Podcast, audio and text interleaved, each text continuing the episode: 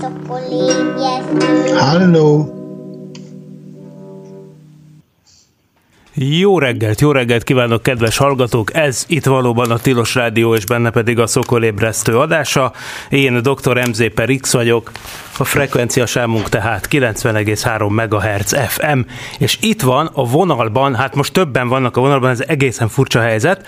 Nándi nem is tudsz róla, de első számú vendégünk a mai napon Suminski Nándor, akivel az űrkutatás történeti sorozatunkat folytatjuk, és elvileg itt vagy a vonalban. Az előbb, mint ha te mondtad volna azt, hogy hello, igaz? Ez tőled jött, Nándi, igaz? damals Én majdnem hallót mondtam, mert Hall, itt valami, jó. valami technikai malőr volt. Nem, nem, nem, itt nem volt, csak ez ilyen furcsa dolog, hogy én nem tudok hozzád beszélni egészen addig, amíg nem raklak ki élő adásban, mert így van itt összedugva a szerkezet. Tehát Suminski Nándorral fogjuk folytatni az űrhajózás történeti sorozatunkat, viszont előtte a mai reggel különlegességére való tekintettel nem tervezett módon, úgyhogy ez még Nándi számára is meglepetés, de 5 perc erejéig uh, bekapcsol... Hát a smog egy, hát Így van, hát ha, ha, csak a smog egy lenne, kérlek. De a műsorunk kedvenc műholdja a GRB Alpha, amit ugye állandó szakértőink fejlesztettek ki, Pál Adris és Werner Norbi többek között egy nemzetközi csapatban, az is ugyanazzal a Soyuz rakétával ma reggel indult el, és ennek örömére itt vannak a vonalban ők is, ha minden igaz. Srácok, hallotok engem? Igen. Igen, hallunk. Nagyon jó. Na, most már a hallgatók is hallanak titeket, úgyhogy nagyon gyorsan vegyük át, hogy mi volt ma reggel. Én élőben néztem a startot. A gyönyörű, éppen a Gagarin évforduló tiszteletére fehérre festett Soyuz rakéta, amíg el nem tűnt a ködben. Elég jól nézett ki. Ugye reggel 7 óra 7 perckor volt a start, amit elhalasztottak. Mi fog most történni? Mit lehet tudni a GRB alfáról, arról a műholdról, ami ugye majd egyszer azt fogja lemorzézni az égből, hogy szokolébresztő. Tehát mit lehet róla tudni, hogy van a műhold, és, és különben is. Mondjatok Aha. nagyon gyorsan valamit. Azt biztos tudjuk, hogy 10 óra 20 perc körül, tehát itten idő szerint egy, egy, egy, egy és negyed óra múlva, föl, múlva fog elmenni fölöttünk maga az utolsó fokozat, amiről még nem válik le a GRB alfa, az még csak egy kicsit később, valószínűsíthető olyan fél 12 körül. Úgyhogy azután nem sokkal fog bekapcsolódni maga a jószág, és akkor, akkor már van esély annak, hogy rádióamatőr hálózat segítségével lehet venni, úgyhogy olyan délután egy-kettő körül esetleg Japánból már kapunk életjeleket. Egyelőre és a mikor, terv. mikor ér Közép-Európa fölé, amikor már ti magatok tudjátok venni a csapat mérőállomásával a jeleket? Este 10 után először, vagy este 10 körül, és lesz egy jobb átmenet majd fél 12 körül. Uh-huh. Akkor a, Tehát igazából, aha, rendben, tehát a műhold fél 12 körül dobódik ki a fregát fokozatból, és dél után egy-két perccel kezdi el a rádiójeleket sugározni, de akkor valahol tök máshol lesz, ugye? Úgyhogy ezért aztán az Igen, igen, amerikai és japán rádióamatőrökbe lehet bízni, hogy esetleg életjelet adnak a szondáról, vagyis az Igen. űreszközről, és akkor utána este 3-4-10 körül már ott, ott suhan át, és aztán fél 12, ugye? Hát ez nagyon néz ki, csak annyit még Norbi, te is mondj valamit, hogy vagy. Mennyire stresszes ez? Hát ez nagyon stresszes. Még nyugtalan. Szeretném már tudni, hogy, hogy életkedet adott magáról a műhold.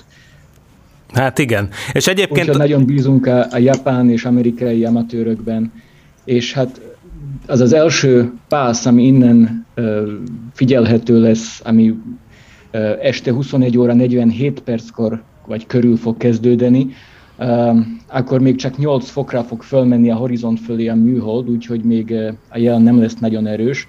90 perccel későbbi pász, az már a, tulajdonképpen a fejünk fölött fog pont átmenni a zenit fölött, úgyhogy akkor, már, akkor már jól kell, hogy tudjunk kommunikálni a műholddal. Na, hát természetesen erre még visszatérünk, és nagyon köszönjük a villám bejelentkezést, és akkor persze említsük meg, ahogy nagyon jól Nándi már meg is előjel, előlegezte, hogy természetesen nem ez az egyetlen Budapesten összeszerelt űreszköz a fedélzeten, hanem a még ennél, ugye a tiétek az egy egy literes sima CubeSat, de még az ennél egy, egy, egy talán nyolcad akkora, ugye egy Pico műhold, a kis Smog 1 is pályára állt ugyanekkor, és hát azt ugye a Budapesti Műszaki Egyetem fejlesztette. Nem is nagyon tudtatok, ugye, arról, hogy, hogy tehát a két csoport mintha nem tudott volna arról, hogy egy rakétával indultok. Nekem így jött át, mert egyébként a smogosokat is meglepte az info, hogy nem az egyetlen magyar fejlesztésű műhold a fedélzeten, és, és szerintem titeket is meglepett az info, ugye? Tehát...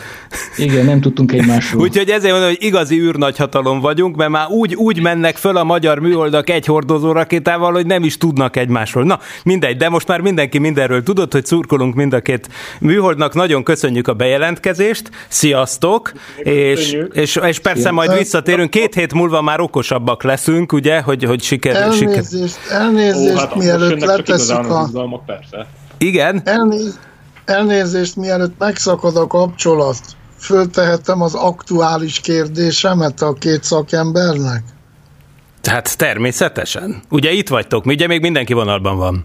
Persze, persze. Na, na akkor... Ha azért, azért igyekeztem közbeszólni, hogy mikor kapok gyűjteményem részére valami Várjál. olyasmit, ami ez a Igen. GRB alfában Na, figyeljetek, én most to- továbbítom, mert úgy van összedugva a pult, hogy ti nem hallottátok azt, amit Csuminski Nádor kérdezett, de én mondom azt, hogy ő ugye, aki a, a hát lakásnyi űrgyűjtemény, kifogyhatatlan, feneketlen űrgyűjteménynek a, a, a tulajdonosa. A kérdés az, hogy esetleg mikor, vagy milyen módon kaphat-e esetleg valami relikviát, ami a GRB alfához köthető.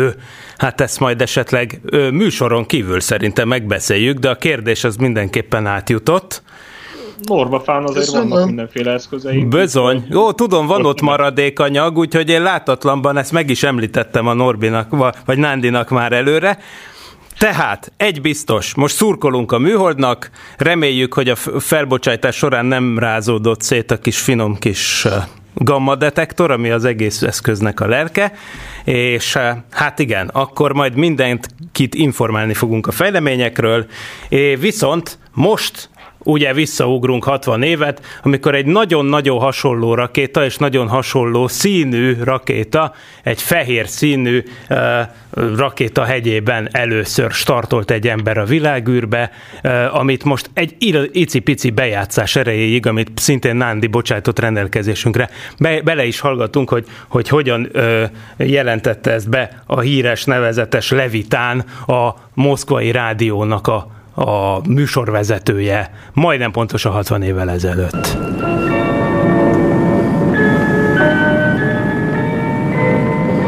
Работают все радиостанции Советского Союза. A Szovjetunió összes rádióállomása működik. Csak a miénk nem. Április 12-én 1961-ben a Szovjetunió területéről földkörüli pályára állt. A elsőként a világon emberrel a fedélzetén a Vostok 1 Sputnik űrhajó és Vostok Sputnik űrhajó emberrel a fedélzetén. Fedélzetén a pilóta repülő őrnagy, a Szovjet Szocialista Köztársaságok Szövetségének repülő őrnagya, Yuri Alexejevics Gagarin. Na, hát ennek a jegyében ennek a jegyében fog zajlani a mai beszélgetésünk Nándival, és hát elnézést, hogy a történelmi tények így megkurtították a műsoridőnket ilyen módon, de hát nem lehetett elmennie emellett a mai, ma reggeli fejlemény mellett, viszont akkor tied a pálya, hát ugye ott hagytuk el hőseinket, hogy verseny a műholdért. Igaz? Hát ennek eredménye volt az, hogy 1957-ben pályára állt az első Sputnik, ami az emberiség első mesterséges égitestje volt, de hát természetesen ez tulajdonképpen csak a kezdete volt, és a verseny következő felvonása azonnal meg is kezdődött, és körülbelül egy hónappal ezelőtt, vagy még annál is régebben. Tehát, szóval jó régen itt hagytuk el a történetet, és kérlek szépen, Nandi, hogy vegyük fel pont ugyanitt a történet fonalát. hanem 75 évvel ezelőtt ugyanis 1945 elején Kihon Ravov, a neves szovjet rakéta szakember, létrehozott egy olyan csoportot, amely célul tűzte ki az ember felszállását rakétával. És ha jól ejtem ki, és még jó az orosz kiejtésem az általános iskola nyomán, A Viszoltnai rakéta 190, amit már nem tudok oroszul, hogy 190, de ez most nem is lényeges, ugyanis én évekig törtem a fejem azon, hogy mit jelenthet ez a 190-es, mert azt megszoktam, hogy Sputnik 1, 2, 3, meg Vostok 1, 2, meg minden, de 190 eddig csak mondjuk a Kozmosz sorozat műholdjaiba volt, de hogy egy elsőnek indított emberszállító rakéta miért pont 190, az, az csak hosszú évek után jöttem rá. Te tudod esetleg? Nem, nem, ezt én sem tudom. Mivel a Viszotnaja rakéta az azt jelenti magyarul, hogy magassági rakéta, tehát ebből következik, hogy a 190 az a megcélzott magasságot jelöli, tehát a 190 oh, kilométeres csúcsmagasságon. Aha amelyre viszont, és itt egy nagyon érdekes dolog, nem egy személyes, hanem két személyes kabint vitt volna föl, amit ráadásul stabilizáló és leszálló rendszerrel is elláttak, és a űrhajósokat még akkor nem astronautáknak vagy kozmonautáknak hívták, hanem a mondjuk így az alacsonyabb magasságra, illetve hát a, az orbitális pálya nélkül stratonauta volt a nevük. Oh. Hm. Na most a tudományos és műszak irányelvek a súlytalanság hatása, hát ez ugye már kezdetektől fogva izgatta a szakembereket, hogy hogyan fog hatni ez az emberi szervezetre, de mivel hát ez maximum 5 perc lehetett ahhoz a magassághoz, mint ahogy később majd ugye 61-ben Shepard és Grissom ugye ezt be is igazolja. Hát az 5 perc az, az nem hiszem, hogy kihozta volna a repülési alkalmatlanságot már, mint ami a súlytalanságot illeti. Hát magas légköri jellemző adatok, mérése, nyomás, sűrűség, stb.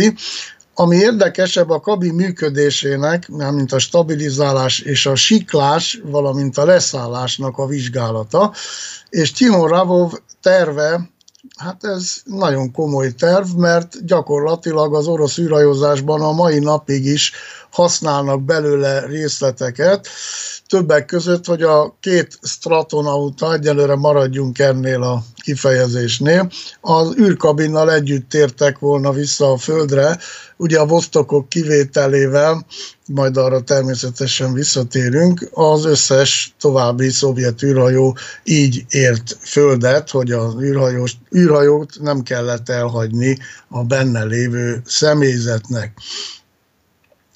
Az is érdekes, hogy ebben a VR 190-nek, és most már nevezzük így, mert nem akarok örökké ilyen nehezen kiejthető szavakat mondani, nem igényelte a szkafander viseletét. Ez minden esetre elgondolkodtató, mert ugye aztán a Soyuz 11 esetében örökre megbánták a szovjet szakemberek, hogy szkafander nélkül repülhettek a világűrbe, de állítólag az életfenntartó rendszer és a kabin biztonsága legalábbis a Tihon szerint ez megfelelő volt.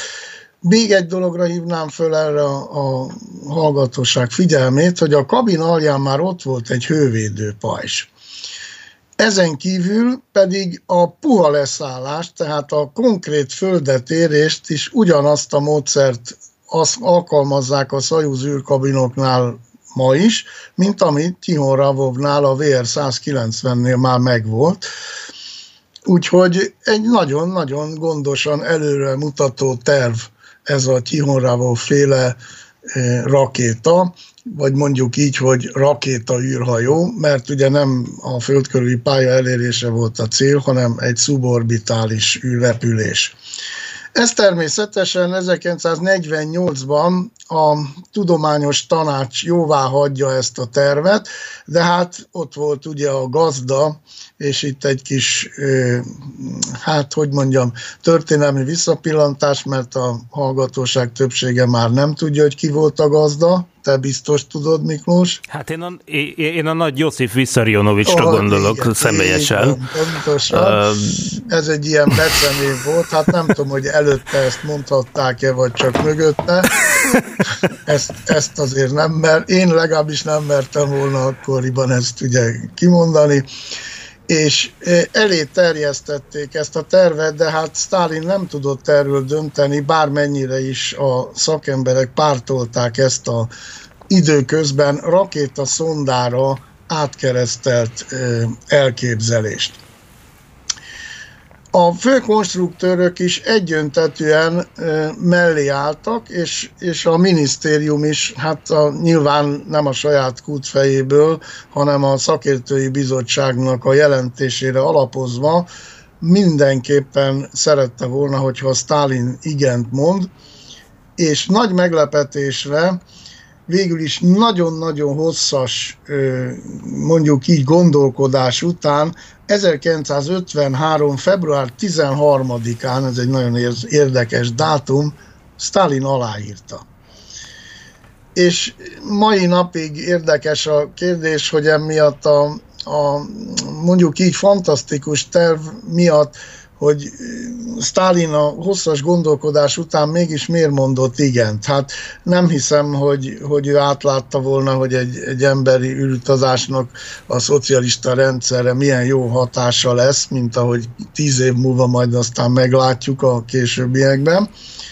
Miért írta akkor alá ezt a Kihonravó féle elgondolást? Hát arra, mert közben a katonai szakértők, hogy mondjam, meggyőzték, hogy hát az rendben van, hogy embert is föl lehet bocsájtani majd ezzel a, a rakétával, de ebben ellensúlyozni tudjuk az amerikaiaknak a kétségtelenül meglévő hatalmas légifölényét a Szovjetunióval szemben. Tehát mindenképpen ezt a katonai szempontot kell előtérbe helyezni, hogy a, a rakétafejlesztés a Szovjetunióban miért folyt aztán ilyen nagy erővel, egyáltalán nem az ember ürepülésének a megvalósítására, legalábbis nem elsődlegesen, hanem kimondottan az amerikai légifölénynek a kiegyenlítésére. A jóvágyás ellenére azonban nem valósult meg Tihon ötlete, ő visszatért a pilóta nélküli és, és pilótás ürepülések problémáinak a kutatásához, de nem sokára gyógyírt jelentett a számára, hogy a konkrét megvalósítási javaslataiból nagyon sokat felhasználtak az első Sputnik, majd a Vostok űrhajóknak a, a repülésekor. Ma már csak mondjuk így ilyen ábrándos tekintettel lehet föltenni a kérdést, hogy milyen változást, vagy milyen forradalmat indíthatott volna el, hogyha a Stalin által is támogatott javaslat már 1950-es évek közepén, végén meghozta volna az ember ülepülését, még ha csak mondjuk így szuborbitális pályán. Hát ez a történelem ugye nem ismeri a hat, én sem tudok rá válaszolni, tehát maradjon ez akkor a levegőben. Nagyon érdekes. Így, hogy költői kérdés. Igen, mert ugye említetted a British Interplanetary Society féle tervet, ugyancsak, ugye a, a, az 1946-os szuborbitális repülés tervet, itt van az 1953-ban jóváhagyott szovjet szuborbitális repülési terv, tehát nagyon úgy néz ki, hogy keleten és nyugaton is lényegesen korábban elkezdődhetett volna ez a dolog. Egy, egyébként képzeld el, hogy időközben kaptunk levelet, maga a, a, maga AK írta be nekünk, hogy, hogy, hogy egyébként, egyébként Stodjivenosta a 190-nek a szakszerű hát, megnevezése ja, oroszul, okay. tehát a hallgatóink résen vannak. Igen, ez nagyon helyes, de hát Akának nagyon könnyű, mert hát ugye aki nevében hordozza a híres gépkarabét, mint AK-47-es, hát annak nagyon könnyen használja az orosz kifejezéseket.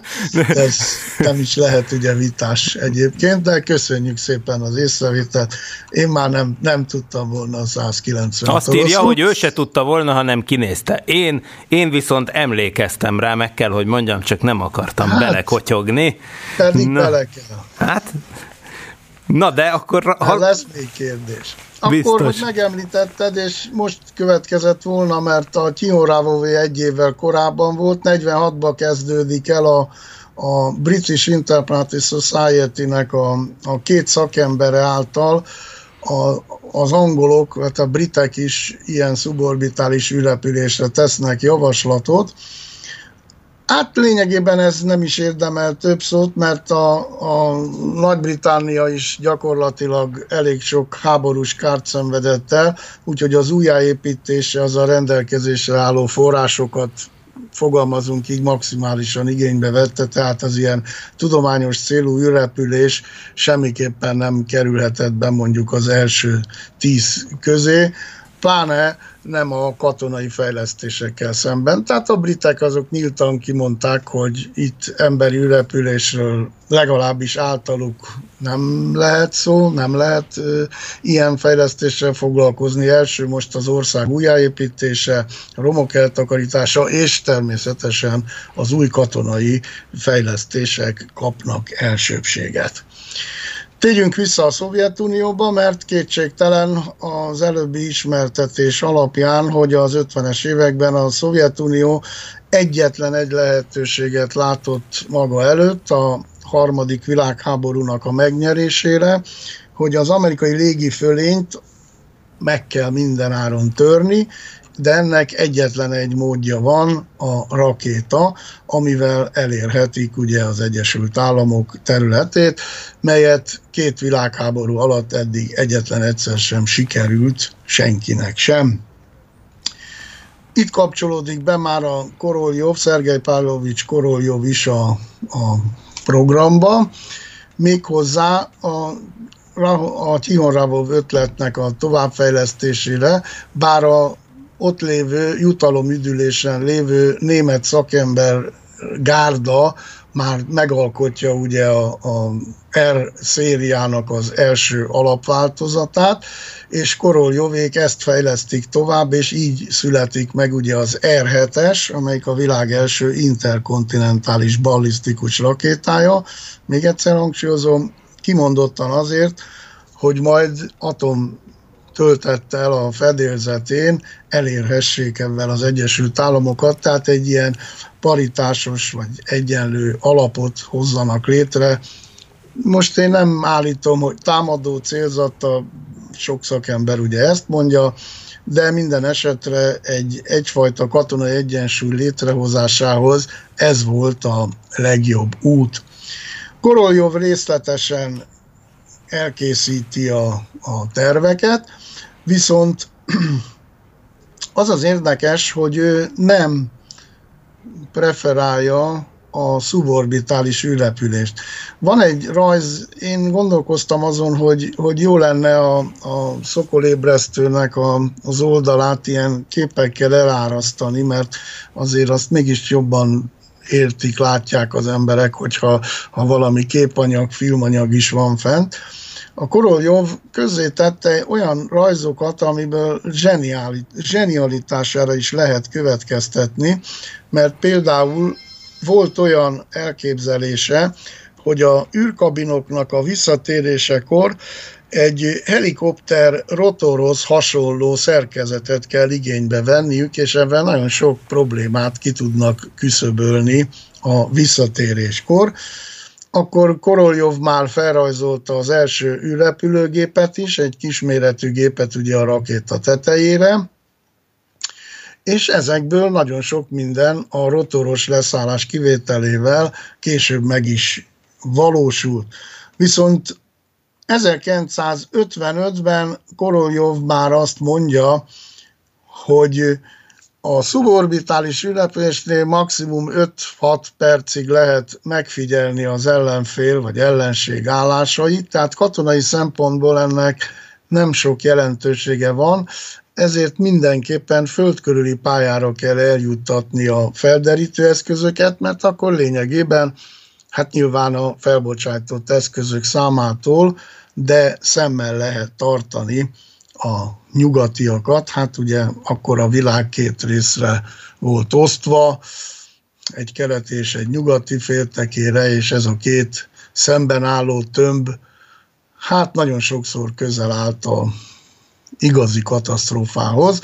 Ennek majd lesz egy űrrepülési vonatkozása is, ami ma már nem kerül szóba, de most akkor így meg fogom említeni, hogy Csitov útja, ugye 1961. augusztusában, az nem sokkal a berlini fal felépítésével reklámozható volt, és akkor mondta Ruscsova az ENSZ-ben, ez ENSZ egyik gyűlésén, hogy ma még csak négy tonnás űrhajóink vannak a rakétáinknak a tetején, de holnap akár hidrogénbombák is lehetnek. Hát ebből lehet azt hiszem kiérteni, hogy mégiscsak ki akart, ki akarta megtámadni a másikat.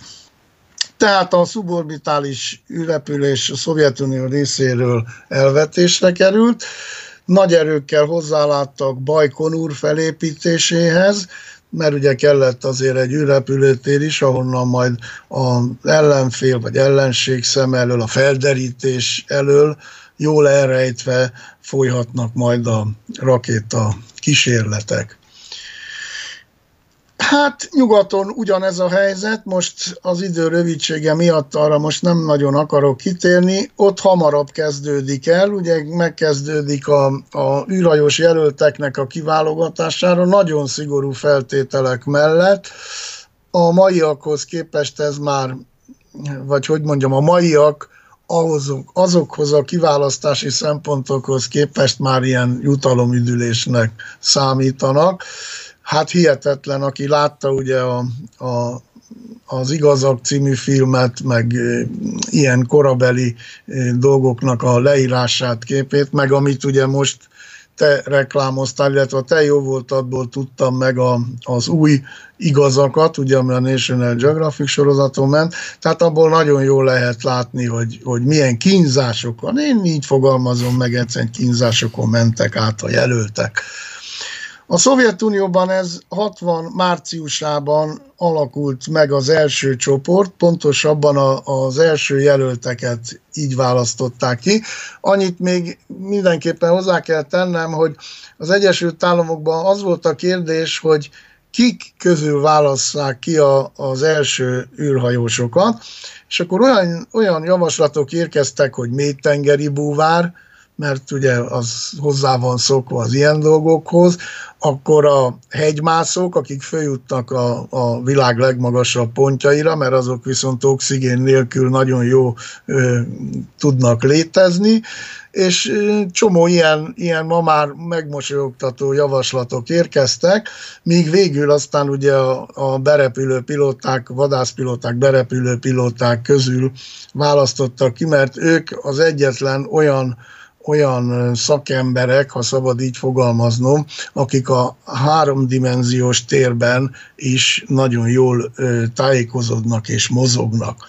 Hát a Szovjetunióban is a, a haditengerészet és a légierő pilótáiból kerültek ki a jelöltek, alapkivet, alapkövetelmény, és értem, értem, hogy mondjam, érdekes a mai adattal összehasonlítani, ugye a második magyar űrhajós kiválasztásánál, hogy akkor a jelölt nem lehetett idősebb 35 évesnél, ez ugye ma is így van, nem lehet magasabb 175 cm-nél, ma ez a határ 170 cm, és nem lehet nehezebb 75 kg-nál, azt hiszem ma 70 kg-ban van ez meghatározva, tehát a szovjetek akkor nyilván testesebbek és magasabbak is voltak, és ezért tettek némi engedményt, gondolom valamelyik pilótákra vonatkozóan, de hát én nem tudom, hogy melyikek voltak. Adatokat tudok mondani, hogy 1959. augusztusára 3461 fő került fel a listára, de az elsődleges orvosi vizsgálatok után mindössze 347-en maradtak. Tehát mondjuk így a 10% maradt meg, 90% bizonyult olyannak, hogy hát az első orvosi vizsgálatok azt mutatták ki, hogy nem lesznek alkalmasak egy ilyen terhelés elviselésének. Ennek következtében aztán a 347 az egyre szigorodó vizsgálatok következtében újabb jelöltek hullottak ki, így a létszám előbb 206-ra, majd egy hónappal később, szeptember végére 154-re csökkent. Szeptember 30-án, tehát a 50, 1959. szeptemberének utolsó napján egy állásfoglalás jelent meg a GMK részéről, amelyben a végső létszámot egy olyan 30 főben határozták meg, és a orvosi vizsgálatok nyomán 1960 februárjára már csak 29-en maradtak, és ennek a 29 jelöltnek fenn is maradt mára is a neve, tehát ezeket tudjuk, bár ezt nem, nem olyan régen tudjuk, mert nyilván a, a pilóták nevei azok titkosak voltak jó 30 éven keresztül, tehát a 90-es évek, az 1990-es évek közepétől kerültek egyre nagyobb számban nyilvánosságra a szovjet űrhajózás korai időszakából adatok, és ebből a 29 jelöltből maradt 20 a végül, tehát 20 pilóta maradt ki, de ezek is különböző időpontban érkeztek meg a csoporthoz. 60. március 7-én, gyorsan elmondom a neveket, Iván Anyikejev, Valeri Bikovski, Yuri Gagarin, Viktor Gorbatko, Vladimir Komarov, Alexei Leonov, Grigori Nyeljubov, Andrián Nikolajev, Pavel Popovics, Georgi Sonyin, Germán Titov és Boris Volinov. Március 9-én Jevgenyi Hrunov, 60. március 25-én Valentin Filatjev és Dmitri Zaikin, 60. április 28-án Pavel Beljajev, Valentin Bondarenko, Mars Rafikov, Valentin Varlamov, és 60. június 17-én Anatoli Kartasov.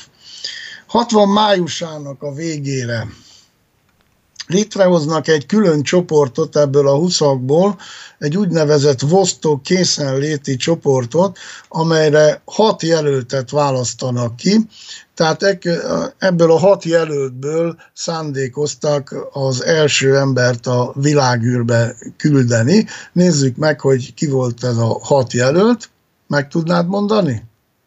Hát szerintem mondok néhányat, és akkor megnézzük, hogy kit találok el. Hát ugye ebben, ebben szerintem benne van már természetesen ugye Gagarin, Titov, Nyerjubov, Nikolajev, Popovics, most a, a Bikovszkiba talán nem vagyok biztos, mert ott volt valami variálás, de most első körben azt mondanám meg, hogy Bikovszki. Tehát most ezt... Igen. Na nézzük, nézzük. akkor tehát Mennyit Gagarin, találtam el? Eltaláltad, Kartasov, azt ah, nem találtad aha. el, Nikolajevet eltaláltad, Popovicsot eltaláltad, Titovot eltaláltad, és Varlamov, tehát Nyerjubov hmm. még nincs benne ah, az első készenléti csoportban. Ők ugyan a teljes gőzzel folytatódik a fizikai, tehát a túlélési gyakorlatok minden, de ők hatan már speciális programokat is kapnak, és július 16-án egy centrifuga gyakorlatot követően Kartasov sérüléseket szenved el, azaz a hátán ilyen apró piros foltokat fedeznek fel az orvosok.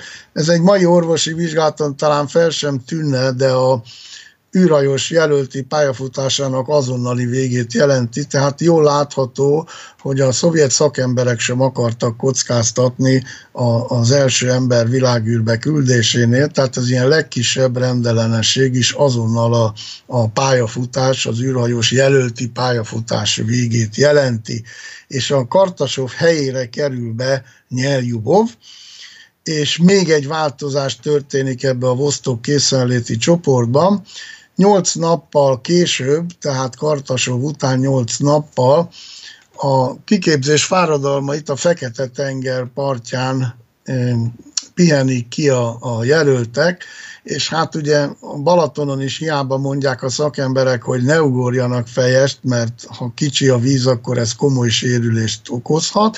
Hát Varlamov ugye megmutatja, hogy ő tud fejest ugrani a kisebb vízbe is, és olyan ö, sérülés szenved nyakcsigolyája, pontos ö, sérülés nem tudom, de nyakcsigát nyilván egy fejesugrás követően ilyen sérülésre lehet számítani, hogy szintén ő is kikerül az állományból, és ekkor kerül be az ő helyére Bikovski. 61. január 25-én lényegében levizsgáznak, tehát ez a hat jelölt marad az első repülésre, és ekkor 61. április 6-án Kamanyin tábornok, és ez ma már közismert, ugye a naplói alapján, tehát a naplójában ezt írja fel, hogy a jelöltek közül kiválasztja, ő kiválasztja Gagarint és Titovot, hát ezt majd még nyilván, hogy mondjam, tehát januárban ez még csak egy ilyen elő választás lehetett, majd 61. április 6-a után 8-án dől el majd, hogy kirepül, de 61. április 6-án ő ezt írja, a Gagarin és Titov közötti választásnál, hogy ő Titovot javasolná, mert erőteljesebb jellem, de az egynapos útra a föld körül őt is javasolná, de most az első embernél másra lesz szükség, hát nyilván arra, hogy azt a másfél órát valahogy bírja ki. És mivel az első repülést ugye hogy az első űrhajósnak a nevét az emberiség sosem fogja elfelejteni, ezért nyilván ilyen pszichológiai oka is van, hogy Gagarinnak azért nyilván másabb a természete, mint Titovnak. Ez aztán be is igazolódik, mert Titov nem is megy soha többet a világűrbe, még csak jelölt sem lesz később a szovjet űrprogramban. Hát nyilván őt is megviselte egy bizonyos fokig a második hely. De, de egyébként, bocs, hogy az, azt én mindig annak tudtam be, hogy az ő rosszul léte miatt. Igen, hát de... ez volt a hivatalos Aha. magyarázat, Aha. ezt én is tudom, persze, de hát Nyilván ilyenkor mindent össze kell lapátolni ahhoz, hogy, hogy el tudják érni, hogy ő ne repülhessen. Titov egyébként visszakerült aztán a Spiral programba, ami a szovjet katonai űrprogram volt, egy nagyon jelentős űrrepülőgépes program, és ott Titov vezető szerepet töltött be, de hát aztán azt a programot is törölték, úgyhogy ő már soha többet nem jutott el a világűrbe. Még egy dolog, ami Kamanyint nyugta, nyugtalanította, hogy az amerikaiak bejelentették, hogy április 28-áig ők felbocsátják az első űrhajójukat, és Kamanyin semmiképpen nem akarta, hogy ez így megtörténjen, hogy ők csak másodikok lesznek, ezért minden áron azt kérte, és akkor a kérte az ilyen tekintsük idézőjelbe, hogy a Vostokot mindenképpen előtte el kell indítani, de megnyugtatták, hogy igen, ezt meg fogjuk tenni. És akkor itt egy, egy érdekes beszúrás, egy zárójeles beszúrás, hogy március 24-én kerül sor egy Mercury Redstone kísérletre, a Booster Development, ha jól ejtem, tehát a hordozó rakéta fejlesztés programjában egy utolsó kísérletet hajtanak végre, mielőtt Shepard űrrepülésére sor kerül, szuborbitális űrrepülésére, és a források a mai napig ellent mondanak, hogy a NASA vagy Werner von Braun nem engedte, hogy Shepard repüljön. Én szerintem, és ez a, a, az én privát véleményem, hogy Shepard és a NASA kardoskodott amellett, hogy igen, üljön be az amerikai űrhajós ebbe a Mercury Redstone BD-be, és a Werner von Braun mondta azt, hogy nem, még egy próbára szükség van ahhoz, hogy teljes biztonságban végrehajtható legyen a kísérlet. Végül a NASA meghátrált, és így ember nélkül ment el a, a Mercury Redstone VD, viszont így a szovjeteké lett az elsőbség, viszont azt is hozzá kell tenni, hogy hát ha Shepard lett volna az első, akkor jött volna nyilván az újabb vita, hogy most a szuborbitális űrrepülés az űrrepülés-e, vagy sem. Hát így eldőlt a kérdés, hogy, hogy nem, és végül ugye Gagarin eljut a világűrbe, a maga az űrrepülésről egy öt percben összefoglalnám azokat a dolgokat, amik hát nagyon izgatták az embereket, és izgatják a mai napig is. Rengeteg kételj, mellébeszélés, furcsa tény övezi Gagarin űrrepülését. Hát ebből gyakorlatilag szinte mindent meg lehet fejteni egy egyszerű, józan gondolkodással, és mondjuk az adatoknak a megfelelő értékelésével. Az első panasz az, hogy nagyon kevés felvétel, sőt, hát egyáltalán nincsenek felvételek Gagarin űrrepüléséről. Ezt a szovjetek ugye avval magyarázták, hogy nem volt a fedélzeten, vagy ha volt, akkor elromlott a, a fényképezőgép. Hát, hogy volt vagy nem volt, ezt én nem tudom eldönteni. Minden esetre a rádió kapcsolat alapján, a, aki akarta, és nyilván a nyugati felderítés, ez szigorúan követte a, a Vostok űrhajót, nyilván be tudták mérni, hogy az a rádió üzenet az a világűrből jön, avagy sem.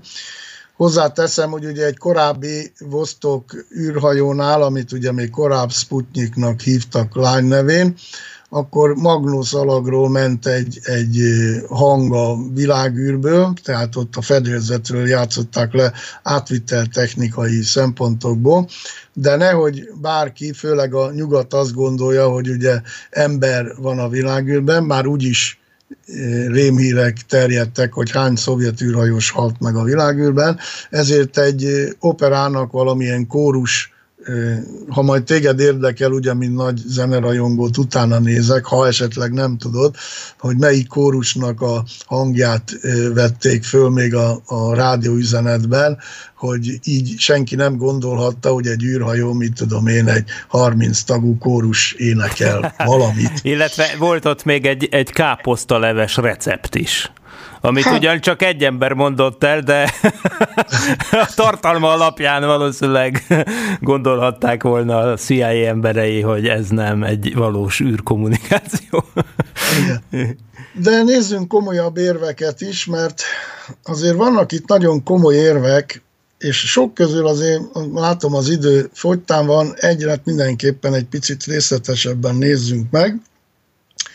Gagarin többször, legalább háromszor ad rádióüzenetet a útja folyamán, és van egy olyan üzenet, hogy 7 óra 22 perckor, amikor a Vostok Dél-Amerika felett repül el, akkor Gagarin a szabadságáért küzdő dél-amerikai népeknek küld egy, egy üzenetet, Hát most ez az üzenet lényeg, ez, ez mondjuk nem annyira fontos, mert nyilván ez egy ilyen propaganda üzenet, hanem sokkal lényegesebb az időpont.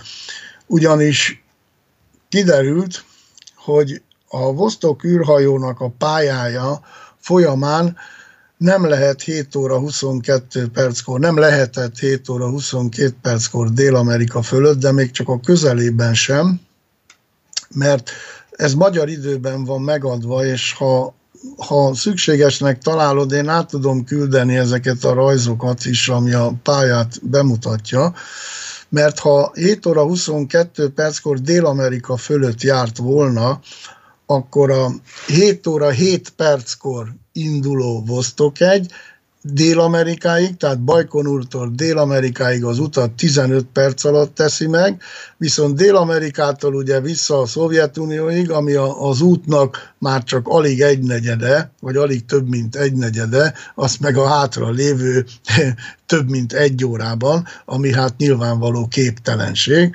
Na most ezt szúrta ki, mondjuk így idézőjelbe, egy népszerű sci-fi író, a nevét most csak azért nem akarom mondani, mert akkor még ez is reklám lenne neki, de a Gagarin egyenlő kozmikus hazugság című könyvben ő már ezt úgy vetette föl ezt a kérdést, hogy mivel a Vostok nem lehetett ott a dél-amerikai kontinens fölött, ezért kamu volt az egész, mert hát egyszerűen nem ért oda. Én onnan nézem a kérdést, hogy elmentem a, hogy mondják ezt, a várban van a levéltárba, és lekértem a hivatalos ö, másolatát annak a TASZ jelentésnek, amelyik ezt a Gagarin üzenetet tartalmazza, és legnagyobb meglepetésemre az eredeti TASZ jelentésben is 7 óra 22 perc van. Még ekkor sem gyanakodtam arra, hogy hát akkor nem is történt meg az űrrepülés, hanem sokkal inkább arra, hogy ez egy egyszerű elírás, és amikor megszereztem a Vostoknak a pálya görbéjét, szinte így percre a fontosabb pontoknál feltüntetve az óra és a perc adatokat, akkor kiderül, hogy 7 óra 52 perckor volt a Vostok Dél-Amerika fölött, tehát a pályadatok figyelembevételével, tehát egyszerűen az akkori Telex gépeknél, aminek a billentyűzete hasonló volt, mint a írógépek, akkor gyakorlatilag a kettes helyett valaki, illetve az ötös helyett valaki ugye a kettest nyomta le, és innen származik ez az elütés. Na most én csak azt kérdezem meg, hogy akkori csillagász szakemberek miért nem merték ezt megcáfolni, és erre is megadtam magamnak a választ, hogy 1961-ben Magyarországon, és ugye hát a vasfüggönyön innen, nem hiszem, hogy bárki egy hivatalos TASZ jelentést megmert volna cáfolni. Hát itt egy kis hatásszünet, mert ez sajnos ma még a, a űrkutatási lexikonban is, ami megjelent, még mindig ezt a hibás adatot tartalmazza, és életem hátra lévő esztendeiben még minden áron megpróbálom majd ezt valahogy kiavítatni, meg mindenhol, ahol előadást tartottam, meg, meg cikket írtam, meg stb. Ott mindig elmondom ezeket a dolgokat, hogy hát ha de még mindig ugyanúgy a 108 percet mondják, a 7 óra 20, stb. stb. És nem tudom, mennyi időm van még. Még egy 10 perc, egy 10 perc, úgyhogy Nagyon azért jó. még kanyarodjunk Az rá. Belefér, mert nézzük a másik nagy rejtét, vagy a másik megmagyarázásra váló rejtét, ezt a bizonyos 108 percet. Ugye ma is úgy tudjuk, hogy a starttól a leszállásig Gagarin 108 perces űrrepülést hajtott végre, mindenhol ez az adat szerepel, egy a probléma, hogy ez nem igaz. Mégpedig azért nem igaz, és ezt ma tudjuk már, sőt már régebben is tudtuk, hogy Gagarin nem az űrhajóval együtt ért földet, hanem kb. 7 kilométeres magasságban katapultált. Na most a Nemzetközi Repülő Szövetségnek viszont volt egy olyan paragrafusa, hogy a repülési rekordoknak a hitelesítésénél csak azokat a rekordokat vehetik figyelembe, vagy vehették figyelembe, amelyben a illető pilóta, és ez most mindegy, hogy űrhajós vagy repülőgép, ugyanavval a szerkezettel, ugyanavval a járművel tér vissza, mint amelyikkel felszállt. Na most, hogyha Gagarin útját nem ismeri el a Nemzetközi Repülő Szövetség, de jure, így mondom, hogy de jure űrrepülésnek, akkor oda lesz a szocialista rendszer győzelme az amerikai imperializmus felett. Hát ez pedig megengedhetetlen, ezért, hogyha felütött te is, vagy akár melyik érdeklődő a korabeli újságokat, Gagarin földetérése el van kenve. Se a Gagarin által Magyarországon, Gagarin által írt Magyarországon is kiadott könyvében, meg az összes ebben foglalkozó űrkönyvben, ha szabad így mondanom, Gagarin visszatéréséről nincsen egyértelműen szó. Tehát az van, hogy az űrhajó ablakából megpillantja a Volgának a, a csíkját, amiben a napfény megcsillan, aztán a következő pillanatban már a mezőn a Anna Taktarova, egy TS-ben dolgozó hölgy az unokájával siet oda, és hát gratulál Juri Gagarinnak, hogy hát most hallgattuk, hallottuk a rádióban, ott valahol a, a Smolensk melletti kis faluban, rádióban, 61-ben, hogy őrnagy elvtárs ugye fönn volt a világűrben. De egyébként hát még... Magarin meglepődik, hogy hát ezt honnan tudja egy, egy ilyen polgár, egy egyszerű asszony, amikor ugye ez mindig is titok volt, de hát ennyit tudunk meg, és ezen ugye elcsámcsog mindenki, de az nem jut eszébe senkinek, hogy hát a Gagarin ott áll a mezőn, egy szám magába, a szkafanderbe, akkor hol van az űrhajó? Mert Egyébként a Taktarova Igen. Hogy a propagandista, aki írja ezt egyébként nagyon sok helyen egyébként még el is szólja magát, mert a, megnézett például a Kulcsár István féle a, a, Világűr meghódítói című korabeli könyvét, ugye akkor ő a Népszabadságnak volt a tudósítója, meg a Kossuth Rádiónak, és akkor ilyet ír ugyanerről a jelenetről, hogy először először megijedtek tőle, és akkor itt szerepel egy ilyen mondat, hiszen nem is olyan rég ilyen módon ért földet 1960-ban a múltkor általad is említett Powers, az imperialista kémpilóta. Ez konkrétan szerepel ez a mondat, amivel egy kicsit kiugri, kilóg a lóláb, ugye, hiszen te magad is emlegetted a Powers-t, akit ugye U2-vel repült képrepülőgéppel, amit ugye a szovjet légvédelem leszedett, és hát az illető természetesen nem egy űrkabinban jött jött le az U2-ből, hanem katapultált. Tehát, tehát érdekes, hogy azért benne maradnak ilyen kis, hogy mondjam, csak ilyen kis Igen, de jelek. Ez, ez akkor efelett átsiklott Igen. az ember, és ez csak utólag áll vissza a képsz, akkor erre, erre nem gondolhat a, Világos. nem gondolhat Igen. senki, ez teljesen más. Na most mi magyarázza azt, hogy, hogy Gagarinról nagyon kevés, illetve hát szinte semmi kép nem jelent meg? Ennek a magyarázata Grigori Nyeljubov.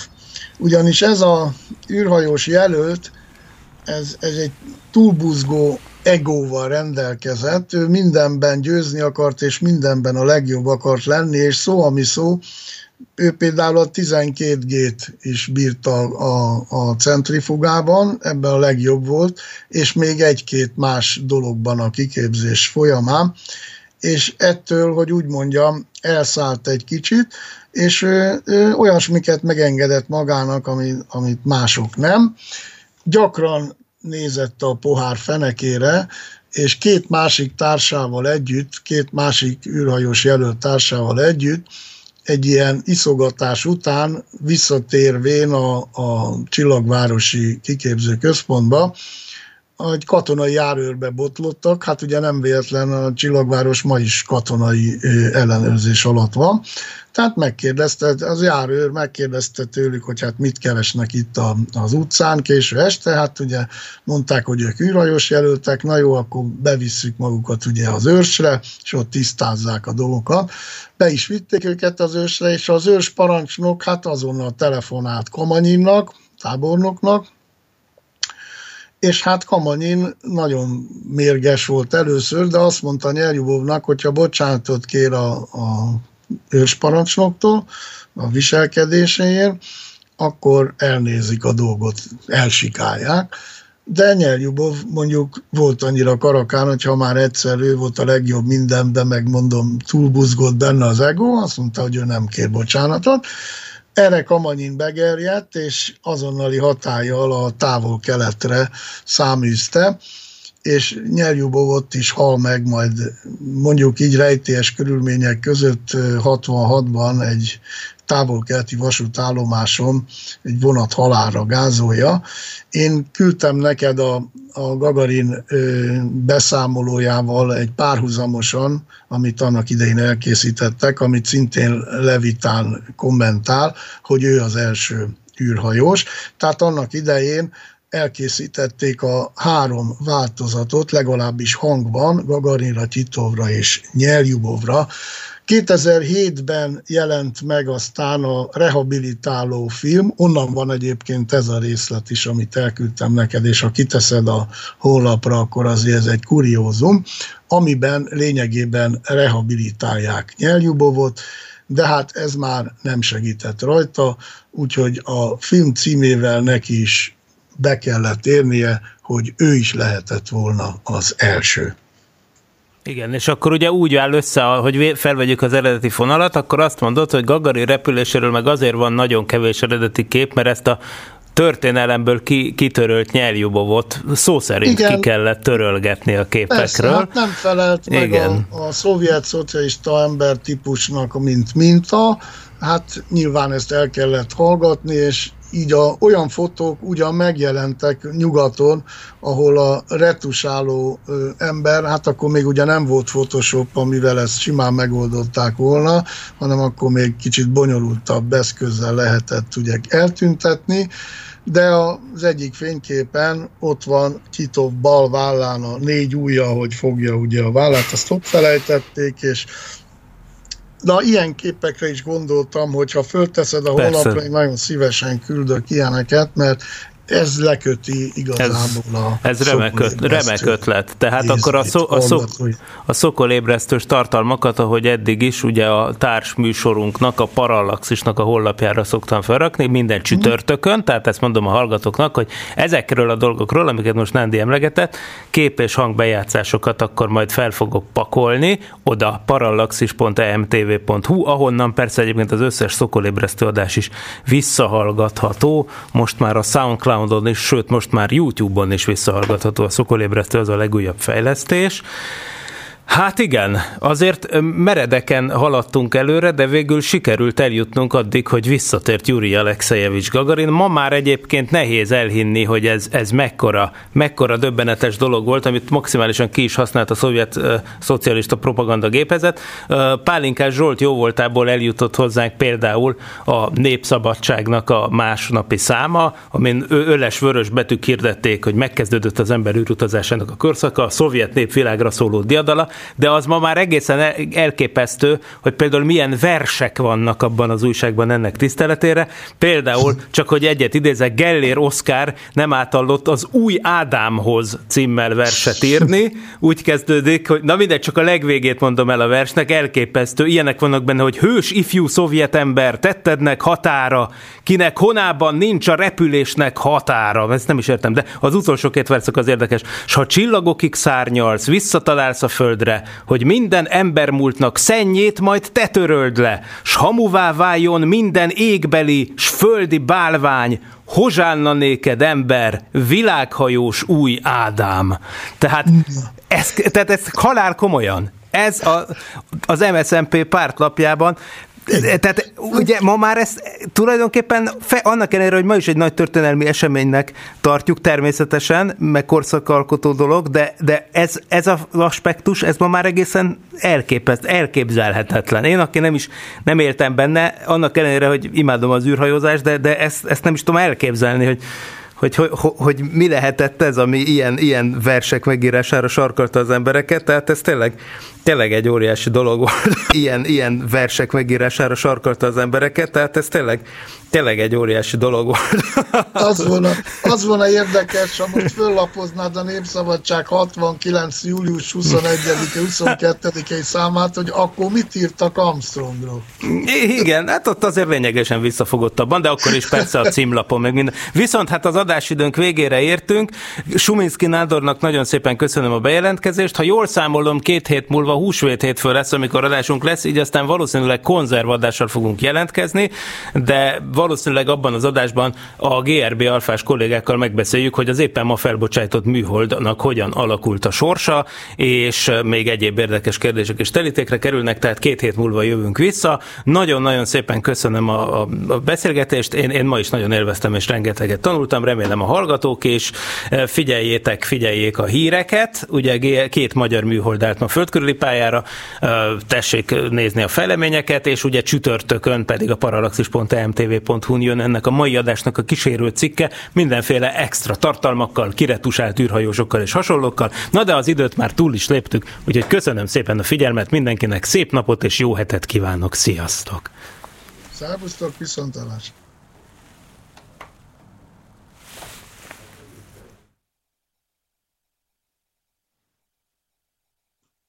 viszontalás! befektetés. És ehhez elég beírni ezt a számot a megfelelő helyre. 18 00 24 54 kötőjel 2 kötőjel 42. Ellenőrzésképpen elmondom visszafelé. 24 kötőjel 2 kötőjel 45 42 00 81.